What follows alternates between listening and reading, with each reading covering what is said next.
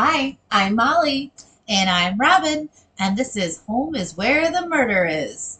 And today we are talking about dun, dun, dun, dun, John List. Who? John Emil or Emil Evil List. Evil, evil. Evil List. He's an evil, evil man. I'm sure a lot of people know about who John List is, but if you don't, this guy's a dick. He did some things that weren't the best choices in life. no. Yeah. Yeah. I just actually, so we originally did this episode on November 9th, which was the 51st anniversary of his crime. But I just now recently finished an Audible book um, about the John List case.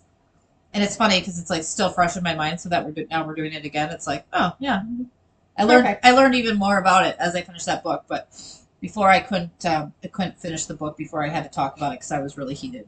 I get mad about things. Yeah. Well, I mean, when people are basically the worst humans ever, it's Yeah. easy to get mad about it. Yeah. Okay, and just a couple of things. Oh, you can turn that off. I was Yeah. gonna say you probably can hear our heater in the back. It's We're gonna- cold. We're just gonna turn that off. It's like six degrees outside, so you know. Or did it warm up and I just don't feel like it has? Okay, she's not gonna answer that. Okay. Well, I'm coming back. Oh. Well, Oh, yeah. it's gonna get up to like 25 today, I think, or something Wow. like that. So real hot. Real heat wave. So we're in the wave. basement with our blankies, and I've got a cup of tea. Molly's got her layers on. Mm-hmm. we're good to go. Yeah. So sit back join us while we discuss the monstrous acts of John List. Here we go. So, what did John List do? Well, John List murdered his entire family on November 9th, 1971. I wrote 2022. But it, that But wasn't that's not it. It was that was the anniversary. Oh, that's, that's probably why you wrote that. Okay, that. but I'm pretty sure. Yeah, 1971. Yeah, yeah, yeah. I- okay, right. Yeah, okay. We are off. Here we go. All right, off to a good start.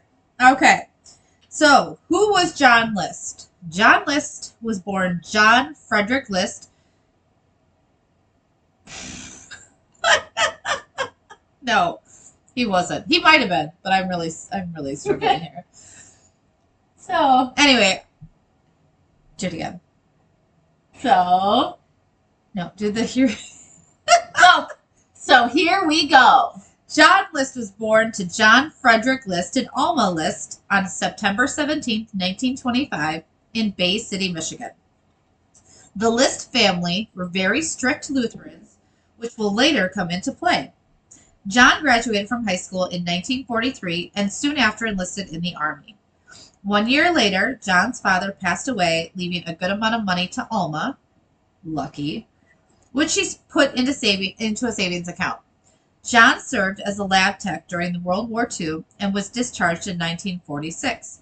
He went on to earn a bachelor's degree in business administration and a master's in accounting from the University of Michigan. So he was smart. He was smart and very promising. I mean, well, and yeah, I mean, he had degrees. He, you know, he had a master's. I mean, so I mean, it's not like he.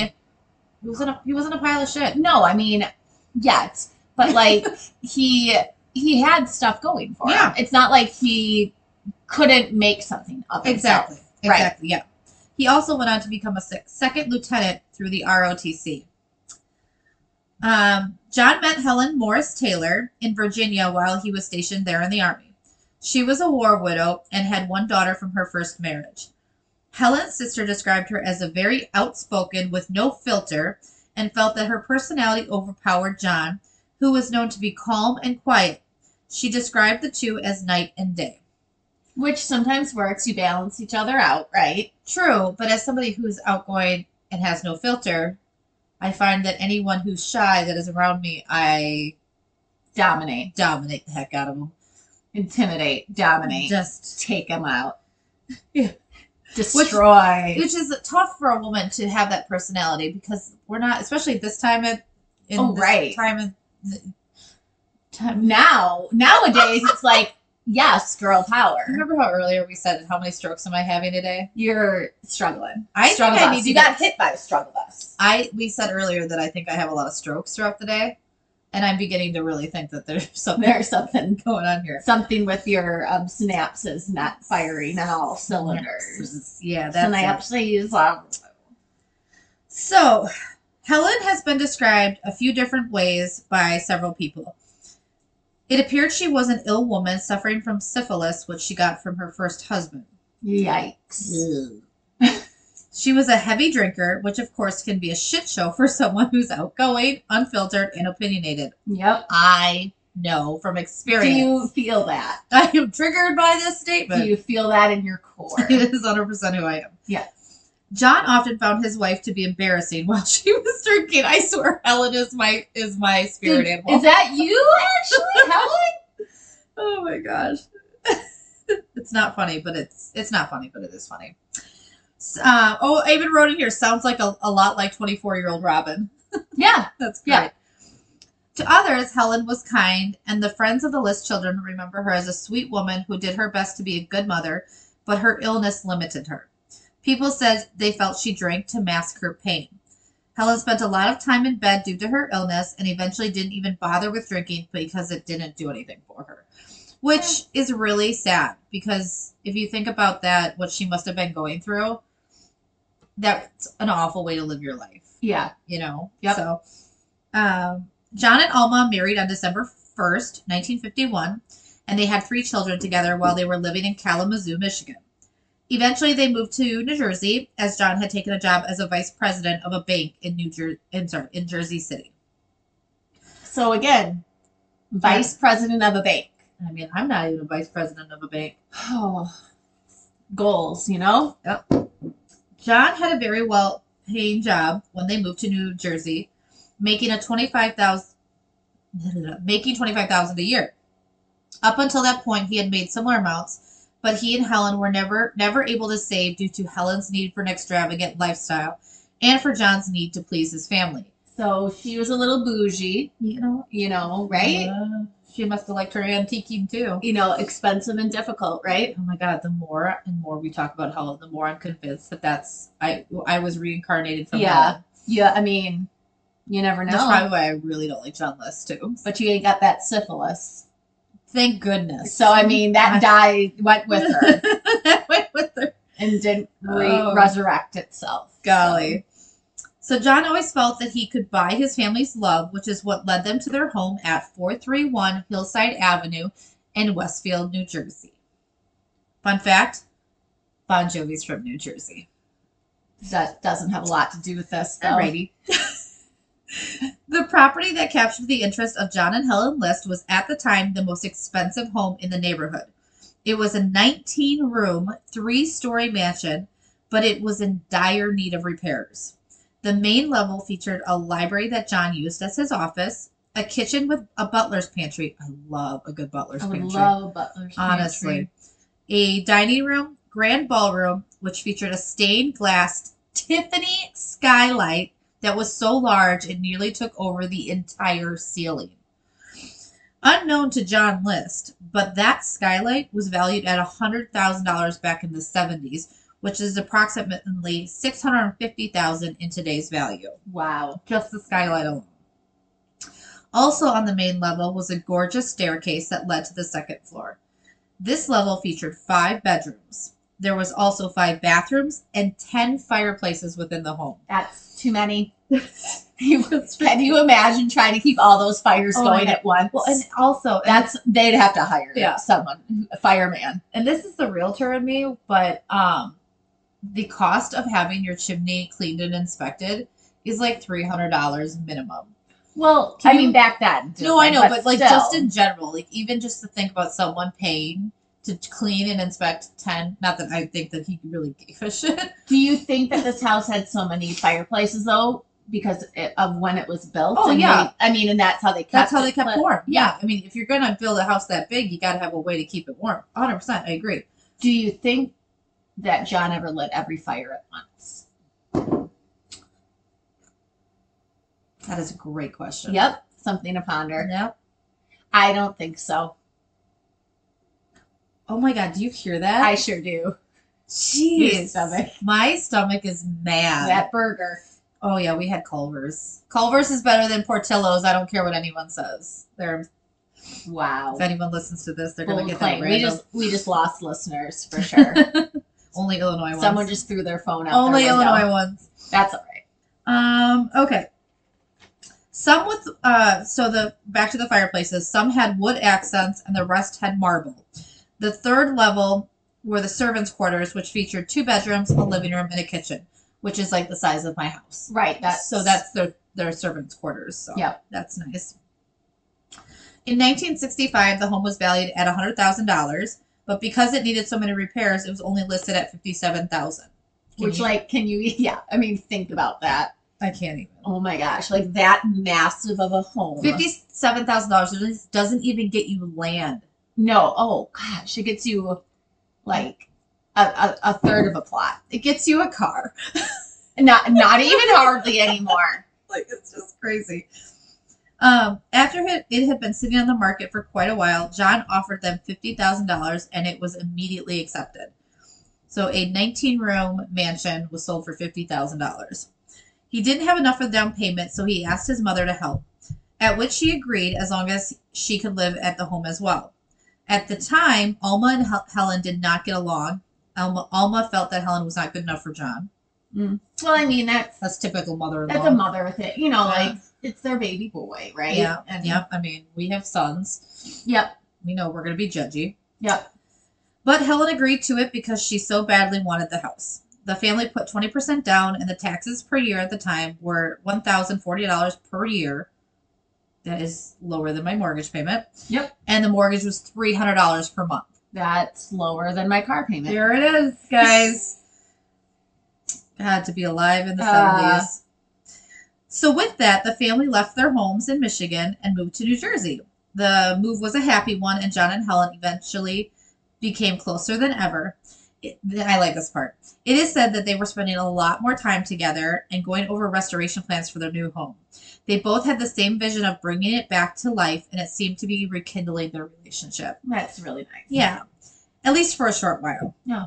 Um, they. I also did uh, read that they gra- uh, the neighbors that lived nearby had pictures of what the property used to look like before it kind of started to go downhill, and that's what Alma and John were using to kind of like they had them laid out like let's make this room look like this Yeah. again and things like that. So Yeah. that was kind of cool I like that. eventually they ended up putting those into a um, a scrapbook and john that comes into play later on um, i don't even know if i even mentioned what john necessarily did but oh yeah he killed his whole family you guys know that um, so eventually that Yeah. comes into play um, alma on the other hand did not enjoy her time um, at what is known as breeze knoll is that your son Yeah. is he purposely doing that because he knows that we're down here trying to make magic happen Right. that sounded bad. It's just It's the just, noises. you know what's funny though? It's just I can totally see, see him just being in his own world and oh, just he's just like kicking yeah, his feet. just having the time of his life, like watching his show. Yep. So Yep. that's funny. Um, so yeah, if you hear little child feet, it's just Keaton. It's fine. It's not a ghost child No. or anything. Um, so anyway, so the the property was known as Breeze Knoll, and Alma did not enjoy her time there. She had written her friends back home mentioning that her years in New Jersey were the unhappiest of her life. Aw. That's yeah, very funny. She was lonely and really only had her family and fellow church patrons to talk with. The List children seemed to have settled into the neighborhood just fine and seemed to have somewhat normal lives, with a few exceptions. Neighbors noticed soon after they moved in that John was not very friendly. When it came to his children, he preferred that they did not interact with the other kids in the neighborhood, but he tolerated it to an extent. Neighbor kids would describe the home as being spacious, but hardly furnished, and John as cold and rude. He That never. would- yeah, that would be weird. Like you walk into a house and there's like hardly anything Which, in there. I think about that all the time when we're showing properties. I'm like, this is a huge home. Do you have enough furniture for it? yeah. And then it's like, then you have to buy more furniture to put in. So not only are you, you know, usually spending more on a Mhm. home, right? Mhm. Usually, I mean, people downgrade, but I mean, overall, you're usually Yeah. Spending And more. And are you then if you're getting a bigger Yeah. house, How often are you even in those rooms? right?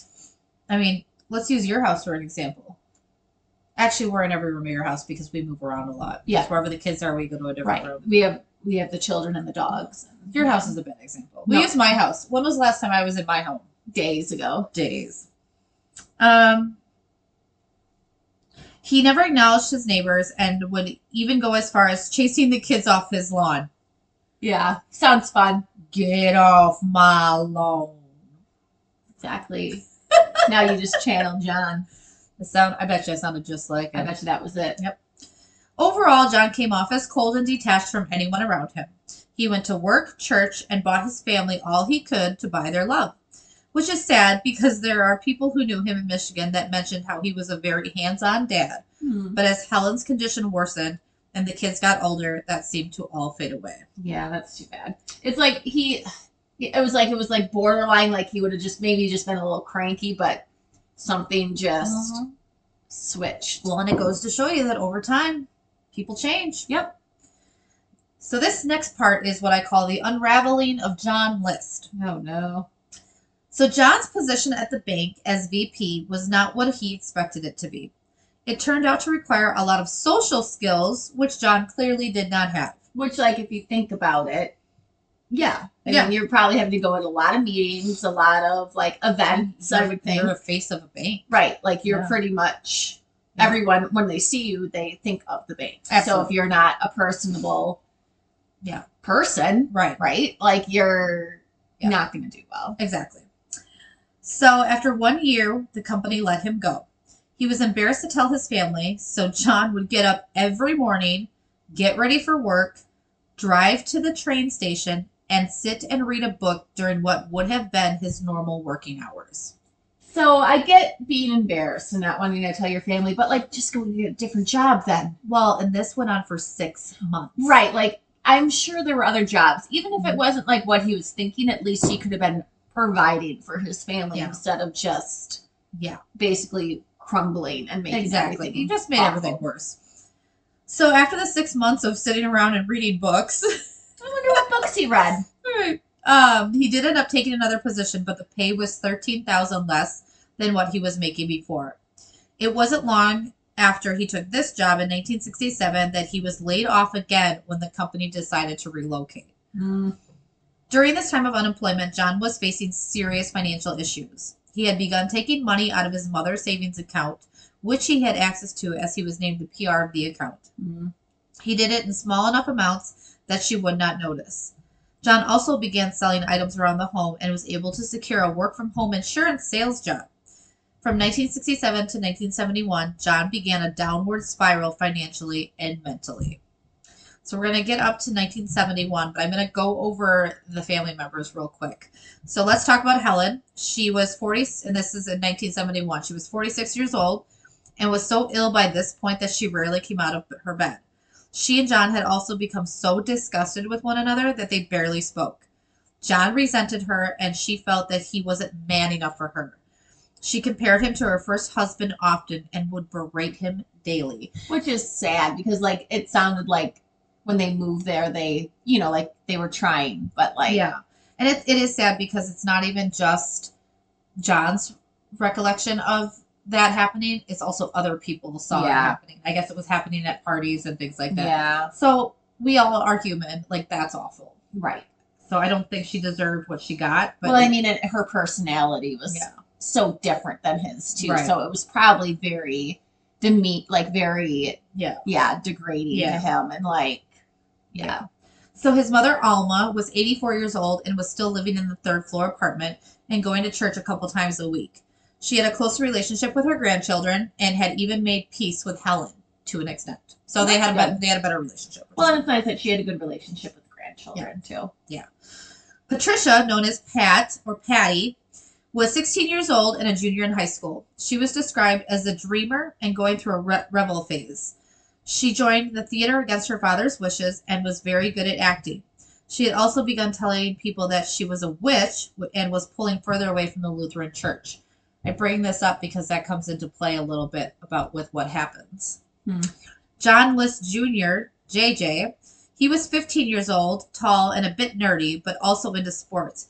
He was active in soccer and was very tall for his age. Frederick, the youngest, was 13 years old and in Boy Scouts. He and JJ were best friends and were inseparable, described by many neighbors and friends that they were just a pair. Throughout 1971, the kids were aware that they were having financial troubles and they all began working jobs to help cover expenses. Hmm. Their relationship with their father had also shifted, especially the one between father and daughter. Pat had been blossoming into a normal teenage girl in the 1970s, which worried John. He believed that her theater involvement and overall personality would keep her from getting into heaven. Don't like that. Nope. I think that um I, I like how they they call her a rebel when she was just like acting. Like Yeah. you know what I mean? Like that's yeah. I mean, there's sources that say that she, you know, tried marijuana. Um, they did get picked up. Her and her friends did get picked up from the cops one night for being out. Um, but it sounds like they were just picked up and then uh, for being out after curfew or something, Well, and and, it's, then it's home. typical So- teenage thing. but It's nothing out of the ordinary. yeah. And it's the seventies. Yeah. Like Yeah. I, I swear that would be happening if we were just sitting down here and not recording. Yep. It cracks me up. Yeah. That's fine. And we, it's funny because we didn't want to do this over the bar because we thought it was going to be too Right. loud. Yep. It's cute. All right. It whatever. It's character. It is. By October 1971, John was at the end of his rope. He was so far in debt, and the family was sure to lose the house and go on to welfare. He had three mortgages on the property. Yikes. One was forty-one thousand four hundred forty-six dollars. The other was one thousand five hundred sixty-two dollars, and the third one was six thousand five hundred thirteen dollars. That is a lot. All three were months behind, and at the time, he had only brought in five thousand dollars selling insurance. Ooh. Yeah. With the towering mountain of debt consuming his life and the fear of his family not getting into heaven, by the end of October, John List had made the decision to murder his family. I feel like there were other options that could have happened. You know, Like maybe just divorcing and leaving. or even just leaving. Just leave. Like if you were, if you, I mean, his statements are that he was ashamed. His job was to provide for his family. He couldn't do it. He didn't feel like his family was going to make it into heaven. Like all, he had all these excuses, and we'll get into those. But just leave. Right. It, it just okay, and we'll get into why I, why I feel that way in a little bit. But okay, so oh here, so I'm going to explain how he killed them. I didn't write this down because I have it memorized because I've talked about it so many times. So here's how John List murdered his family. The morning of November 9th, 1971, um, John woke up, got dressed in his finest attire, which he always wore the same thing. He always wore a suit, um, a black suit with a thin tie. Whether he was mowing the lawn, going to work, whatever, he always had his suit on. So, as always, he got that, and the kids went off to school, and he waited around the home until his wife Alma came downstairs to have her toast and coffee. While she was sitting at the kitchen table, John came up from behind her and shot her right above the ear. Um, shot her right in the head. She fell dead right then there in the kitchen. Um, then John drug her dead body into the ballroom, which was where that Tiffany glass ceiling was. Upstairs was Alma on the third floor, so John went upstairs to Alma's um, So apartment. Helen was first. What did I say? Did I s- Alma. Yeah. Oh, see, well, this Oh, is why there's see. two of us. Yeah. Helen, Helen. his wife, was first. I apologize to anyone that heard that. Oh. Oh. Alma, his mother, was upstairs in her apartment. He marched on up there. Okay, now stop it. Marched on up there, and while she was upstairs, she said something along the lines of, John, is that you? I heard a bang downstairs. Do you know what that was? John pulled the gun out. His mother saw and began walking towards him, telling him no. Mhm. He ended up shooting her right then and there, and she also died. He then went to go move her body to be near Helen's, but she was too heavy, so she only got as far as a closet in the hallway, and he shoved his mother in the closet. Which, like, it didn't seem like they had a bad. And they didn't, from what he goes on to say after uh, he is for, caught, essentially. Um, they he talks about how he loved his mother dearly, Yeah. but he chose to kill her because he didn't think she would be able to handle what he had done, what he was doing. Yeah, I mean, okay, but yeah, that's just sad. so funny. Not that death is not funny. The child is. So, um, so that's the so the two have passed away at this point. Now, John, after killing his fam, his his mother and his wife, thought the next logical thing to do would be to have a sandwich. So You get hungry. apparently, that's what I've heard. It was probably about lunchtime. So he made himself a sandwich with his blo- wife's blood all over the floor. And uh, he went upstairs, changed his clothes. And while changing, he gets a phone call from Pat, who's at school saying she doesn't feel well, and he asking if he would come and bring her or take her home. Which his description is that that put a wrench in his plans, but he would do it anyway. So he goes to the school and he gets her and they and brings her home. Now, when they get home, he quickly runs inside the house before she does. When Pat walks into the home, she opens the door, takes a couple steps in the front door, and John shoots her in the back of the head. Kills her instantly. So Which and like, were there any neighbors around? it doesn't sound like anyone heard anything. I guess people were maybe at work and Yeah. school, right? Right. So he kills his daughter um, and drags her body next uh, uh, onto a sleeping bag next to the his um, next to her mother. So now he spends the rest of the day running errands, cleaning up some loose ends, sending out mail to the school saying the kids were going on an extended vacation, um, canceling the mail delivery temporarily, um, telling the church that they were going on an extended vacation, covering his tracks to make it look like he's taking his family out of town for a family emergency. Once that is all done, his two sons uh, make it their way home. So um, JJ had now there's two accounts for JJ. One said that he was at work and he realized that Pat wasn't coming into work, so he came home. The other one said that um, that he was at soc- a soccer game and John attended that soccer game. So I've heard it both ways in numerous different sources. So I'm not sure if there was actual soccer game or if JJ was at work. But regardless, the one that comes home next is young Fred, the 13 year old. Okay. So Fred comes home from school, walks in the house. John kills him the same way, shoots him right as he walks through the front door. He drags his body over there. So now we get up to JJ. So again, I don't know if um, so JJ gets picked up either at soccer or he gets picked up at work. But regardless, John does the same thing where he runs into the home and hides behind the door. The difference here is that this time when JJ walks in, he turns and sees his dad holding the gun. And he quickly puts his arms up to defend himself. So he gets shot, but it doesn't kill him. So then John goes on. So then there, a struggle ensues, and John goes on to shoot his son 10 times. So awful. Yes. I mean, it's all awful, but like, can you imagine, like, his son, like, his last vid, like, what he Mhm. saw was his father shooting him, yes. didn't kill him, and then continuing to shoot him. Yep. So, um, and he moves his son's body into the ballroom as well. So now at this point, the entire family is murdered. Uh, John once again changes his clothes. He goes upstairs and he goes to bed. Just tired. Yeah. Tired. Um, it's hungry and tired. So, um, John had sat down and wrote letters to the close family, like Helen's sister Jean. In the letters, he explains that he did what he had to do because of the financial situation they were in, and he didn't want the kids to experience poverty. So Um, death is much better. Yeah. Yeah. So he um, sends letters. Uh, I'm sorry, he writes out letters. He doesn't send these because obviously then that would tip them off that the family's been killed. But these letters are, are placed in his office. Um, uh, John also wrote a confession letter to his pastor.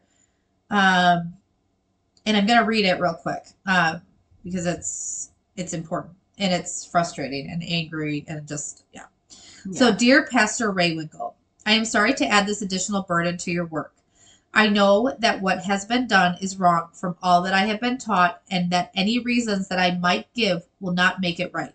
But you are the one person that I that I know that while not condoning this, will at least possibly understand why I felt that I had to do this.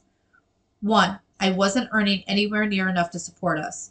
Everything I tried seemed to fall to pieces. True, we could have gone bankrupt and maybe gone on welfare. Two, but that brings me to my next point. Knowing the type of location that one would have to live in, plus the environment for the children, plus the effect on them knowing that they were on welfare was just more than I thought they could and should endure. I know they were willing to cut back, but this involved a lot more than that. Three, with Pat being so determined to get into acting, I was so fearful as to what that might do to her continuing to be a Christian. I'm sure it wouldn't have helped. Four, also with Helen not going to church, I knew this would harm the children eventually in their attendance. I had continued to hope that she would begin to come to church soon, but when I mentioned her that Mr. Jutsi, excuse my language if that's not how it's done, said he wanted to pay her an elder's call, she just blew up and said she wanted her name taken off the church rolls. This is me, not John talking, but again, she was in a lot of pain. Yeah. So I'm sure the church and going to church was the least of her worries. Right. She was just trying to basically get through the day. Exactly. Um, again, this could have an adverse result on the children's continued attendance to church. So that is the sum of it. If any of if any one of these had been the condition, we might have pulled through, but this was just too much. At least I'm certain that all have gone to heaven now. If things had gone on, who knows if this would be the case. Of course, mother got involved because doing what I did to my family would have been a tremendous shock to her at this age. Therefore, knowing that she's also a Christian, I felt it best that she be relieved of the troubles of this world that would have hit her. After it was all over, I said some prayers from the hymn book. That was the least I could do. Yeah. Now for the final arrangements. Helen and the children have all agreed that they would prefer to be cremated. Please see to it that the costs are kept low. For mother, she has a plot at the Frankenmuth Church Cemetery. Please contact Mr. Herman Shellcast, Route 4, Vassar, Michigan. He's married to a niece of mother's and knows what arrangements are to be made. She always wanted Reverend Herman Zender of Bay City to preach the sermon, but he's not well. Also, I'm leaving some letters in your care. Please send them on and add whatever comments you think appropriate. The relationships are as follows Miss Lydia Meyer, mother's sister, Miss Ava Meyer, Helen's mother, and Jean Seifert, Helen's sister. Also, I don't know what will happen to the books and personal things, but to the extent possible, I'd like for them to be distributed as you see fit. Some books might go to the school or church library. Originally, I had planned for this on November 1st, All Saints' Day, but travel arrangements were delayed. I thought it would be an appropriate day for them to get to heaven. As for me, please let me be dropped from the congregation rolls. Really? I mean, yeah, I would say. I leave myself in the hands of God's justice and mercy. I don't doubt that He is able to help us, but apparently He saw fit not to answer my prayers the way that I hoped that they would be answered. This made me think that perhaps it was for the best as far as the children's souls are concerned. I know that many will only look at the additional years they could have lived, but if finally they but if I fi- if finally they were no longer Christians, what would be gained? Also, I'm sure many will say, how could anyone do such a horrible thing? My only answer is that it isn't easy and was only done after much thought. Pastor Miss Norris may possibly be reached at 802 Pleasant Hill Drive, Elkin, home of her sister. One thing, it may seem cowardly to have always shot from behind, but I didn't want any of them to know, even at the last second, that I had to do this to them. John got hurt more because he seemed to struggle longer. The rest were immediately out of pain. John didn't consciously feel anything either. Please remember me in your prayers. I will need them whether or not the government does its duty as it sees it. I am only concerned with making my peace with God, and of this I am assured because of Christ dying even for me. P.S. Mother is in the hallway in the attic, third floor. She was too heavy to move. John. Last note. Mom's in the closet. Real quick. Real quick. I got a little something else for you. She's in the closet. So good old John writes out his letters and leaves those and his guns in his desk. He then goes to bed, you know, sleeps in the where the dead bodies are. Tired. It's just so irritating. Oh. The next morning, he goes around the home and begins cutting his face out of all the family photos.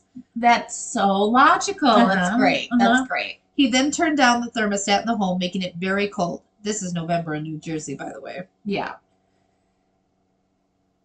Sorry. I had to burp. Oops, a daisy. Uh, he turned on the lights and turned on classical music throughout the home's intercom system. He locked up, got in the car, and drove to JFK Airport, where he would park his car in long term per- parking and never be seen again for 18 years. That's a pretty successful. Um, I'm getting out of here. I was leading up to that. I wasn't going to tell anyone that didn't know the story, but he gets away with this for 18 years, folks. So you're, I bet you're wondering what happens with the bodies that are back at Breeze Knoll that John List decided to stack up in the ballroom. Um. So one of the people that found now, there's a couple stipulations on what really happened here. Again, I've heard, I've read, and I've looked at different things, but Ed was the theater director, and that was Pat's teacher. Pat had told her theater teacher that she thought that her father was going to kill her because John had asked each family member how they wanted to be buried. So Pat had a feeling something was coming. Ed wrote it off as like, you're just being dramatic. You're a teenager. You know, like how many times does a teen- teenager be like, oh my God, my dad's going to kill me? Yeah. Just like that. Just like that. Yeah. So he, uh, when Pat, when he found out that Pat was on an extended vacation, he started to get worried, um, especially because no one else seemed to be doing anything about it. Everyone was just like, nope, John told us, you know, everything's fine. He tried going to the church. The church ignored him because he's a theater teacher, and back then that was not okay. Double. Mm, yeah. So John, uh, so Ed apparently broke into the the list home through the basement window. He said when he walked into the house, he walked upstairs. It was very cold, and it was and um, and this is I'm sorry about a month after um, the murders occurred. And he walked through the home, very cold. The classical music was playing, and that's when he saw the dead bodies in the ballroom. His statement is that he freaked out, left, went home and told his wife, and they agreed they were just not going to talk about it. Which isn't probably a great plan. No. I mean, I know that he broke into the home, Yeah. but Yeah. I mean, yeah. uh, yeah. So, um, so what ended up happening then was, I guess, everybody went back. Now, by everybody, I say a neighbor, a police officer, Ed, and Ed was saying, you know, I think if you go over here, you can get in through the basement, things like that. So it's hard to say. Like police are saying they he ne- that never happened. He said it was. I believe he passed away, so there's no way we can even like find out. But we can't call him. can't give him a call. So they the cops end up going into the home through the basement to do a welfare check, and that's when they find the bodies. Um, so that was on December seventh, nineteen seventy one. So a little uh, before a month after the, the murders occurred. The town is horrified, obviously. Yeah. Um, family members uh, began to get notified. Funeral funeral arrangements were made for Helen and the kids, and they were buried at Fairview Cemetery in Westfield, and Alma's flown to Michigan, where she's buried in her plot. The manhunt for John List begins, but the trail is one month cold. So that can happen in one month. Exactly. Yeah. so where did John List go? Well, here's a little timeline. On November 10th, 1971, he leaves his car at JFK Airport. November 22nd, 12 days later, using the name Robert P. Clark and giving a Denver motel as his address, List applies for a social security card. Between 1972 and 1975, List Clark works as a cook for a hotel. Fun fact Helen's family would at some point during this time stay at this exact hotel. It is very possible that John List made their dinner while be, they stayed there. Can you imagine That's what they thought once they found that out? Oh, it's super weird. Yeah. Okay, 1975 through 1977. List Clark begins to feel more secure in his new life and he moves into central Denver, joins a Lutheran church, and begins a job at H&R Block. In 1977, he meets Dolores Miller at a church picnic and begins dating her. November of 1985, John and Dolores get hitched. And up until that point, so from 77 to 85, she was very hesitant to marry him. They were just kind of casually Yeah. seeing each other or Well, they were dating, but she just didn't want to marry yeah. him. So she gives in. So she had some sort of a feeling, is Yeah. what you're saying. Something was like, "Mm, no. Yeah. In 1988, the couple moved to Midlothian, Virginia, and Clark takes a job as an accountant. In May, uh, on May 21st, 1989, America's Most Wanted airs a special episode on John List and uses an age progression sculpture made by forensic artist Frank A. Bender to show viewers what John may look like now. This was the first time it was ever used on national television, and boy, did it work. A tip is called in from a former Colorado neighbor of Robert Clark. She provides police with his new address in Virginia.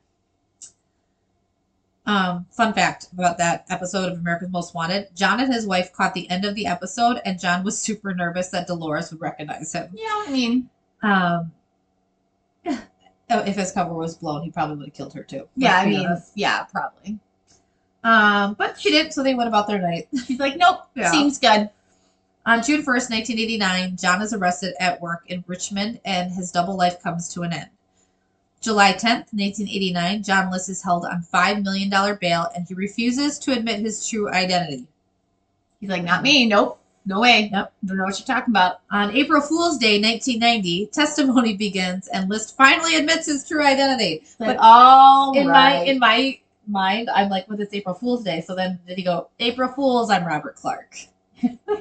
I mean, I don't know. See, oh, I even, oh, Yeah. because he Oh, seems yeah. like such a funny guy like he that. just he loves a good time. He likes a good giggle. yep, his personality just shines through. It seems Um, John's defense was that he was not in his sane state of mind at the time of his murders. obviously, but that doesn't. yeah. I mean, he's just yeah. So on April 11th, 1990, the jury deliberates.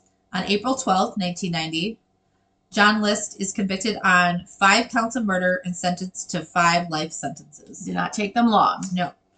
From a 2002 interview with John List. So, John, at 76 years old, states that he is awaiting being reunited with his family and is sure they will either have forgiven him upon his entrance to heaven Yeah, or they will just not remember what he had done. I don't mean. I think that they'll remember how they got there. I Yeah. think that's something that stays with you Yeah. probably, especially like if it's like such a violent like. exactly. Like, dude, Like. I, I think that God might be like, hey, so your husband, not a great guy, huh? oopsie. Don't don't you know trust that guy, man.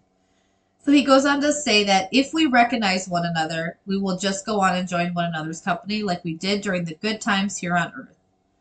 List states that he knows he broke one of the Ten Commandments, but feels that there was no choice and he will be forgiven. Killed them to save them. Hashtag Yeah. kill them to save them. So Um, Can you I don't think that that's how it works. can you imagine if that was just the normal mentality? There'd be nobody Well, I left. mean that that's just. I mean, yeah, that's like that goes against everything that Christianity is. Like, you don't kill people to save them. exactly. Like, and, and for someone to think that they know better when someone's time is Well, up that's too. just it. It's like you're that's someone's life. Who are Right. you to take someone's life away? I Right. mean, that's Yep. Um, List explains that he was brought up to provide for his family and he was not able to do that. He felt that after killing them, he would be able to ask for forgiveness and meet them in heaven, but if he killed himself, then he would not go to heaven. He truly felt that he could sin and then ask for forgiveness later and receive it. Yeah. This isn't about taking a chocolate chip cookie when you're not supposed Right. to be having sweets. This is like the card, like the cardinal sin. Like, Right. It like you just. I don't think that if you murder an entire your entire family, you're gonna get to be with them in heaven. exactly. Just I, to me, I don't believe that. I don't believe that either. I don't believe that either. And I don't know how anyone can logically think otherwise because it makes no sense. It goes against. But that's one of those But who's to say? Who's to say? but To each their own with their beliefs, but not to the effect where it goes where you think that it's okay to kill your family. true, you, you can have your own beliefs, but don't be a hypocrite. You can't pick and choose when something applies to you and then it doesn't. Right. Anyway, a psychiatrist who interviewed List after he was caught stated that he showed no signs of remorse and stood by what he did as the best thing for his family. He came off as cold and, for someone who was very religious, seemed to have no soul. Hey.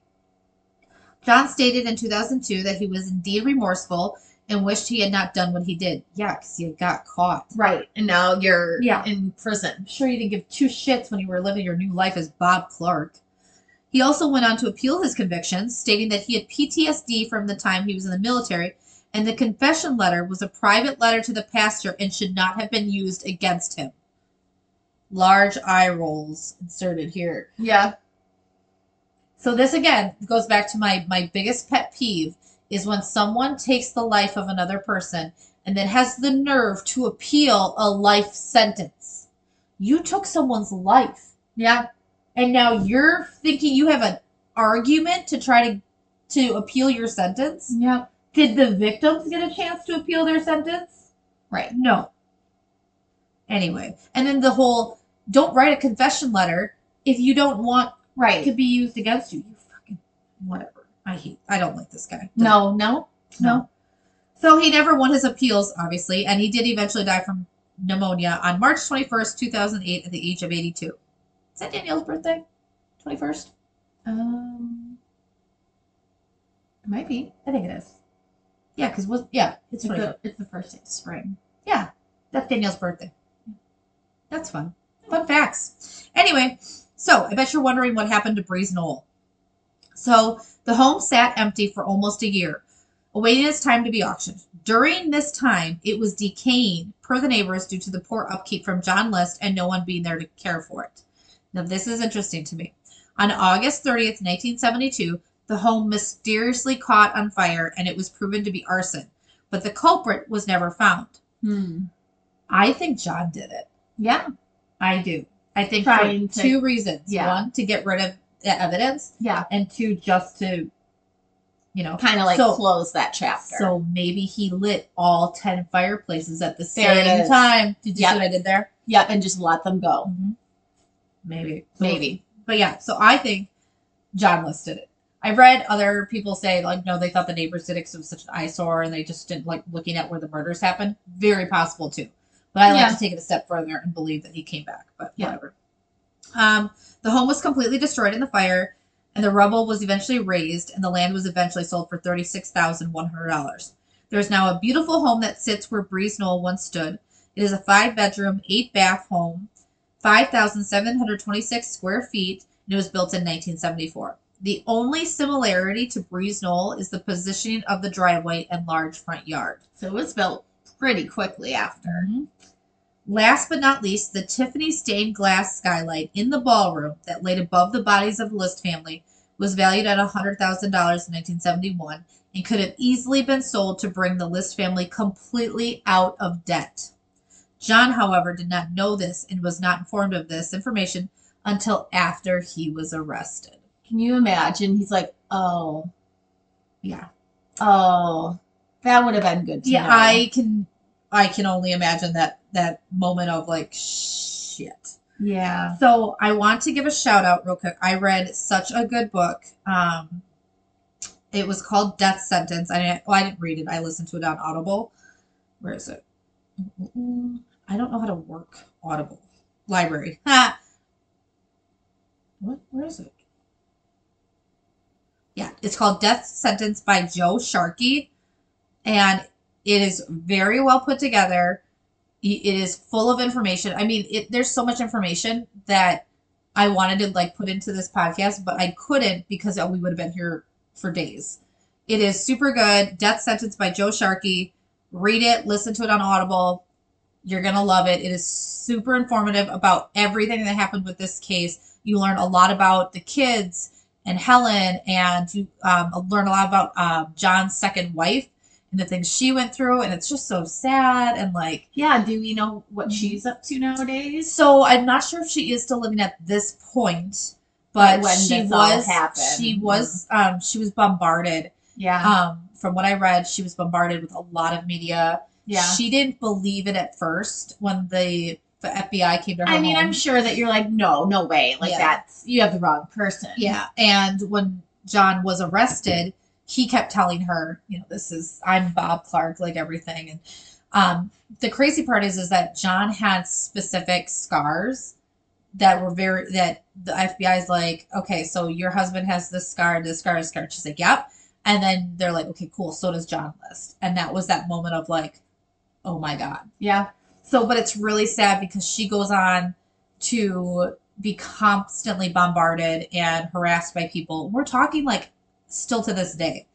It's very sad. So anybody that's out there trying to like get a story on John List, just leave her alone.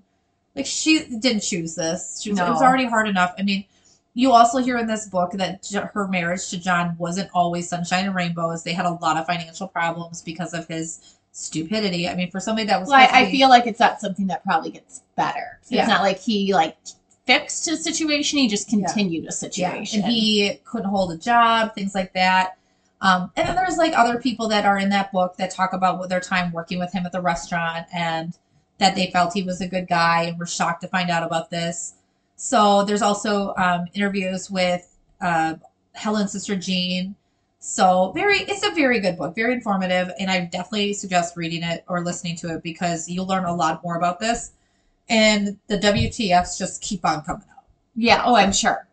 So Yeah. yeah. that is the the murder of the List family. So Wow. yep. So um yeah, make sure you uh follow us on Spotify and iHeartRadio And soon to be other avenues. But in the meantime, follow us so you can keep up with our new episodes. Yeah. And uh yeah. That's the end. And I'm gonna stop it. Yep. now.